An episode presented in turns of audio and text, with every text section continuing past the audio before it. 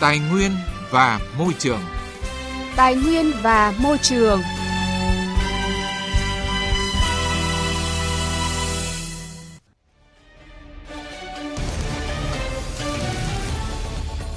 Các biên tập viên Quang Huy và Lê Thu xin kính chào quý vị và các bạn.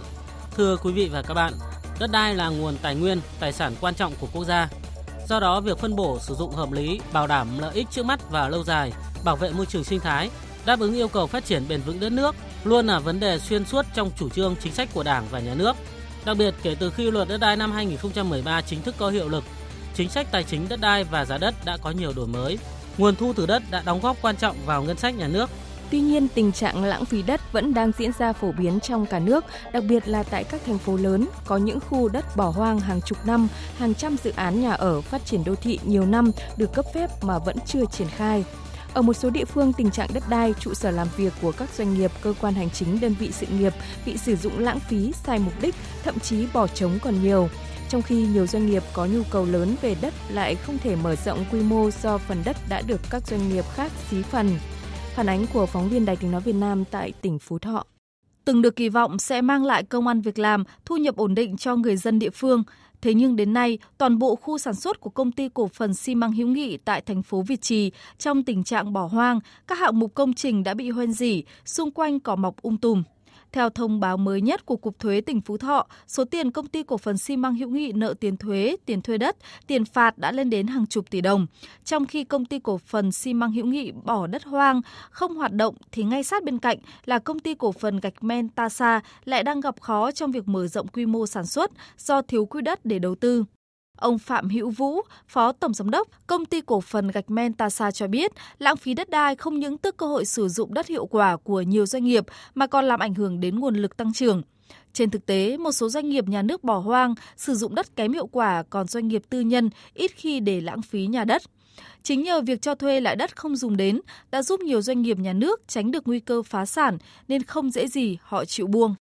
Những doanh nghiệp chẳng như chúng tôi đang rất cần có những diện tích mặt bằng, có những cơ sở vật chất, hạ tầng để đảm bảo mở rộng sản xuất kinh doanh. Nhưng đến nay gần như diện tích đã gần hết. Mà có những đơn vị không hoạt động hoặc hoạt động đến bây giờ gần như là đóng băng. Đơn cử ở đây là chỗ nhà máy xi măng hữu nghị, mấy cái diện tích như mấy cái nhà xưởng đây gần như đây đến từ lúc tôi về bây giờ vẫn để không, gần như là bỏ dỉ xét. Thế nhưng mà đến nay chúng tôi rất cần cái diện nếu có được chúng tôi đưa vào sử dụng khai thác cái đấy rất hiệu quả, nó liền kể với chúng tôi. Nhưng mà qua chúng tôi được biết là cái nhà này đã bị phong tỏa cho nên hiện nay là diện tích bỏ không ở đấy, nhưng mà bên này chúng tôi cần thì không có sử dụng. Ở bên kia có nhưng lại không khai thác, không sử dụng được. Quá lãng phí không chỉ tại công ty cổ phần xi măng hữu nghị, hiện trên địa bàn tỉnh Phú Thọ có khoảng gần 100 dự án của các nhà đầu tư tư nhân không triển khai đầu tư hoặc đầu tư kém hiệu quả, gây lãng phí tài nguyên. Ông Dương Quốc Lâm, Chủ tịch Ủy ban nhân dân huyện Thanh Thủy, tỉnh Phú Thọ cho biết, quan điểm chung của huyện là các nhà đầu tư có năng lực, tâm huyết thì tạo mọi điều kiện, còn những nhà đầu tư không đảm bảo năng lực, giữ đất, giữ dự án nhằm trục lợi sẽ dứt khoát không gia hạn đối với những dự án chậm tiến độ, vi phạm pháp luật để quản lý tốt tài nguyên đất, sử dụng hiệu quả nguồn tài nguyên này. Ngay từ khi mà lựa chọn dự án, chủ đầu tư đã lựa chọn những dự án nhưng mà quá trình triển khai không còn phù hợp với cái thị trường. Thứ hai nữa, các nhà đầu tư là năng lực đầu tư kém và cái thị trường không có nên là cái việc triển khai dự án nó chậm và không đúng tiến độ hoặc là cái dự án dừng sản xuất để buộc chúng tôi có thể giới thiệu cho nhà đầu tư khác mua lại dự án hoặc là thu hồi đất, thu hồi dự án để cấp cho nhà đầu tư mới. Và bên cạnh đó thì đối với chủ trương của tỉnh ủy ban, kiên quyết là không thu hút những cái dự án. Nên là cái việc là giải quyết của nó không phải một sớm một chiều. Và đối với quy định luật đầu tư, luật đất đai thì chúng tôi sẽ thực hiện theo cái quy định luật đầu tư, luật đất đai. Hiện nay, Sở Kế hoạch và Đầu tư đã tham mưu cho Ủy ban Nhân dân tỉnh thu hồi 40 dự án chậm triển khai thực hiện, dự án không hoạt động hoặc hoạt động không hiệu quả. Ông Nguyễn Hữu Nhu, Phó Giám đốc Sở Kế hoạch và Đầu tư tỉnh Phú Thọ cho biết, đối với các dự án chậm tiến độ sử dụng đất, không đưa vào sử dụng, sử dụng đất sai mục đích hoặc lấn chiếm đất đai, không mang lại hiệu quả sử dụng đất, tỉnh cương quyết thu hồi và giao cho các đơn vị có năng lực thực hiện dự án. Cái ban thường vụ tỉnh ủy năm 2017 cũng ra cái nghị quyết về phát triển doanh nghiệp cho giai đoạn tới. Trong đó yêu cầu Sở Kế hoạch Đầu tư là cơ quan chủ trì liên tục phải giả soát, gần như quyết liệt giải quyết bằng xong những cái dự án mà đến thời điểm này có khả năng chậm tiến độ khoảng hơn 30 dự án chậm tiến độ quá 24 tháng ấy, là anh phải có những biện pháp cụ thể. Đặc biệt có những dự án mà là phải thu hồi. Và trong thời gian vừa qua là cũng đã thu hồi giấy chứng đầu tư khoảng 40 dự án rồi. Tất cả những cái nội dung mà rơi vào những trường hợp tương tự như vậy, nhà đầu tư không đầu tư này, bị gia hạn cho khoảng một hai lần, thì đến thời điểm đó là sẽ báo cáo tỉnh thu hồi ngay, không có vấn đề gì băn khoăn được. Những cánh rừng bị đốn hạ những dòng sông, ao hồ bị bức tử. Những thành phố ngột ngạt và ô nhiễm. Làm gì để bảo vệ tài nguyên, môi trường sống của chúng ta? Hãy nghe chương trình Tài nguyên và Môi trường phát sóng lúc 11 giờ 10 phút và phát lại lúc 19 giờ 25 phút thứ tư hàng tuần trên kênh Thời sự VV1 của Đài Tiếng nói Việt Nam. Thưa quý vị, thưa các bạn, cùng với quá trình đô thị hóa diễn ra nhanh chóng, những dự án đầu tư đã làm thay đổi diện mạo của nhiều địa phương. Tuy nhiên, từ sự buông lỏng quản lý đã gây lãng phí nguồn tài nguyên đất đai, hệ lụy của nhiều dự án xí phần không chỉ làm thiệt hại về kinh tế mà còn tác động tiêu cực đến đời sống xã hội, gây bức xúc cho người dân. Một trong những nguyên nhân của các dự án chậm triển khai là do một số quy định của luật đầu tư, luật nhà ở, luật kinh doanh bất động sản, luật doanh nghiệp, luật xây dựng, luật đất đai, luật bảo vệ môi trường chưa thống nhất, trồng chéo, gây khó khăn lúng túng cho cơ quan quản lý nhà nước, nhà đầu tư trong quá trình thực hiện. Ngoài ra, năng lực tài chính, kinh nghiệm của một số nhà đầu tư không đảm bảo theo các nội dung đã cam kết, thậm chí một số nhà đầu tư có biểu hiện xin chấp thuận dự án sau đó chuyển nhượng nhằm mục đích kiếm lời. Đây cũng là một trong những nội dung được nhiều chuyên gia đề cập trong luật sửa đổi đất đai lần này, ghi nhận của phóng viên Đài tiếng nói Việt Nam. Địa phương thì rất cần các nhà đầu tư đến đầu tư tại địa phương mình. Chính vì vậy mà chúng ta thấy rằng một cái quy trình ý mang tính thể chế, nó đã làm cho quy hoạch bị lệch, lệch về phía lợi ích của nhà nước và lệch về phía lợi ích của nhà đầu tư là bởi vì nhà nước rất cần đầu tư tại địa phương này. Đấy là cái nguyên nhân chủ yếu mà chúng ta cần phải có những cái cải cách, cần phải có những cái đổi mới. Thì chúng tôi xin đề nghị là phải quy định dài hơi đối với đất ờ, nông nghiệp ấy, thì tối thiểu là 50 năm và tốt nhất là 100 năm. Còn đối với đất phi nông nghiệp tối thiểu là 25 năm tốt nhất là 50 năm. Không được điều chỉnh vào đất nông nghiệp. Nếu đất nông nghiệp chưa đến kỳ điều chỉnh. Đây là ý kiến của giáo sư tiến sĩ khoa học Đặng Hùng Võ, nguyên Thứ trưởng Bộ Tài nguyên và Môi trường và Phó giáo sư tiến sĩ Nguyễn Văn Sa, nguyên Cục trưởng Cục Quản lý Công sản, Bộ Tài chính để giải quyết tình trạng quy hoạch treo dự án chậm triển khai.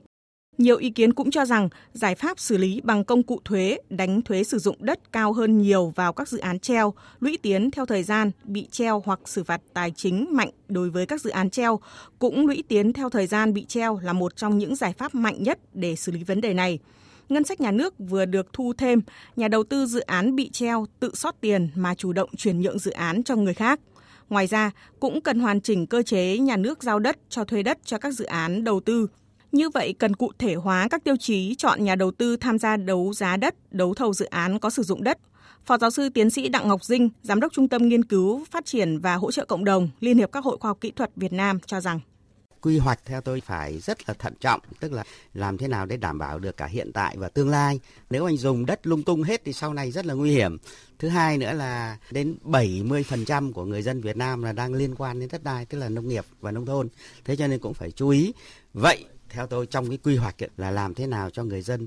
biết được các cái quy hoạch ấy dân có thể biết và kiểm tra cái quy hoạch ấy như thế nào thì nếu mà quy hoạch theo cái hướng nó công khai và nó rõ ràng như vậy thì chắc là sẽ bớt được rất nhiều những các cái bức xúc trong người dân. Để khắc phục tình trạng quy hoạch treo, dự án treo, dự án chậm triển khai, Bộ Tài nguyên và Môi trường đã đề ra những biện pháp như quy định rõ thời hạn xử lý dứt điểm tình trạng quy hoạch treo, giải tỏa treo, dự án treo, dự án chậm triển khai để không làm ảnh hưởng đến quyền lợi của người dân và doanh nghiệp. Kiên quyết thu hồi đất đã giao cho thuê đối với các dự án mà chủ đầu tư không có khả năng tiếp tục thực hiện để giao cho địa phương quản lý hoặc giao cho chủ đầu tư khác có đủ khả năng.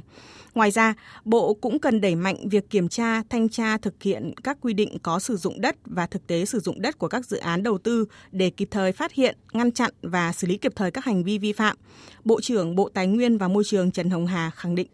Hiện nay luật đất đai 2003 thì nói là thu hồi và nhưng không hoàn lại gì cả, không phải đền bù gì cả. Nhưng mà đây là một cái vấn đề bất cập bởi vì nhiều dự án thì chủ dự án đã thế chấp mảnh đất này vào ngân hàng và khi mà chúng ta thu hồi thì sẽ có vướng mắc giữa luật tổ chức tín dụng với luật đất đai. Thì đây là một vấn đề về pháp lý chúng ta sẽ cần phải giải quyết để tạo điều kiện cho các ngân hàng họ coi đấy là tài sản của họ và xem xét cái việc mà nếu họ tiếp tục khai thác sử dụng đúng mục tiêu thì họ sẽ tiếp tục khai thác còn nếu không thì họ có thể bán đấu giá để thu lại cái nguồn lực kinh doanh nhà nước tôi cho rằng đấy là những biện pháp mà cần thiết và trong thời gian tới thì cái vấn đề mà xác định các cái tiêu chí năng lực của các nhà đầu tư rồi đảm bảo các tiến độ đầu tư hoặc là các cái cơ chế tài chính đất đai để đảm bảo nhà đầu tư phải thực hiện thì đã đã có nhưng mà chúng ta cần phải làm hết sức nghiêm túc và chặt chẽ và có cái trách nhiệm rất cụ thể của từng cơ quan quản lý.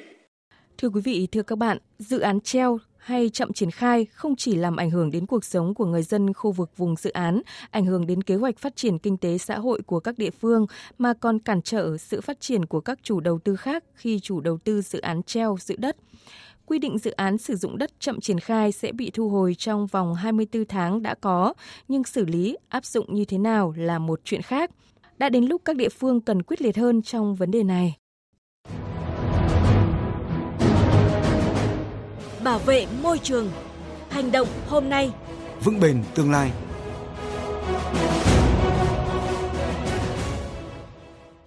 Thưa quý vị và các bạn, chỉ cần thu thập chai nhựa bỏ vào máy tái chế rác thải,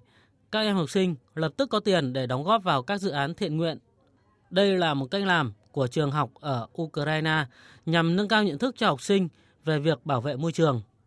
Tổng hợp của biên tập viên Đài Tiếng Nói Việt Nam. Đã nhiều ngày nay, nhiều học sinh ở trường Kyiv ở thủ đô Kiev của Ukraine khi đến trường đều mang theo những chai nhựa và bỏ vào máy tái chế rác thải đặt ngay trong sân trường. Sau đó ấn nút, các em sẽ có quyền lựa chọn ủng hộ số tiền nhận được, tính theo số chai mà các em đóng góp cho việc mua thức ăn cho chó mèo đi lạc hoặc ủng hộ người già neo đơn, trẻ em nghèo, trẻ em khuyết tật và có hoàn cảnh khó khăn. Việc làm có ý nghĩa này đã nhận được sự ủng hộ nhiệt tình của các bậc phụ huynh và các em học sinh. Beruskov, một học sinh, nói Cháu thả chai vào máy để giúp động vật, người già và trẻ em. Nếu không có chiếc máy này, môi trường sẽ đầy chai nhựa. Ông Rufat Raimov, người sáng lập dự án cho biết, kể từ khi triển khai dự án máy tái chế rác thải nhựa hồi tháng 10 năm 2020, dự án đã thu về 5 tấn rác thải nhựa. Sau khi thí điểm ở trường Kyiv, dự án sẽ tiếp tục được triển khai ở nhiều trường học khác của Ukraine. Mục tiêu xa hơn mà dự án hướng tới là triển khai mô hình thu nhận rác thải nhựa này ở trên khắp Ukraine và nhiều nước khác trên thế giới.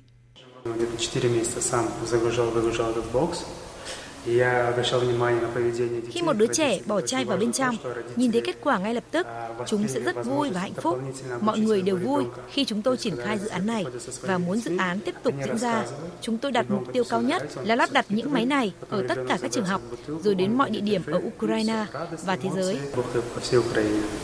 Ông Rufat Raimov cho biết, Trước mắt, dự án đã nhận được lệnh đặt mua máy từ một số công ty công nghệ thông tin, các nhà bán lẻ và các khách sạn. Thưa quý vị và các bạn, mô hình thu nhập rác thải nhựa ở Ukraine nâng cao nhận thức về môi trường ngay từ trường học cũng đã kết thúc chương trình Tài nguyên và Môi trường hôm nay. Biên tập viên Lê Thu và Quang Huy xin kính chào quý vị thính giả. Hẹn gặp lại chương trình này vào thứ tư tuần sau.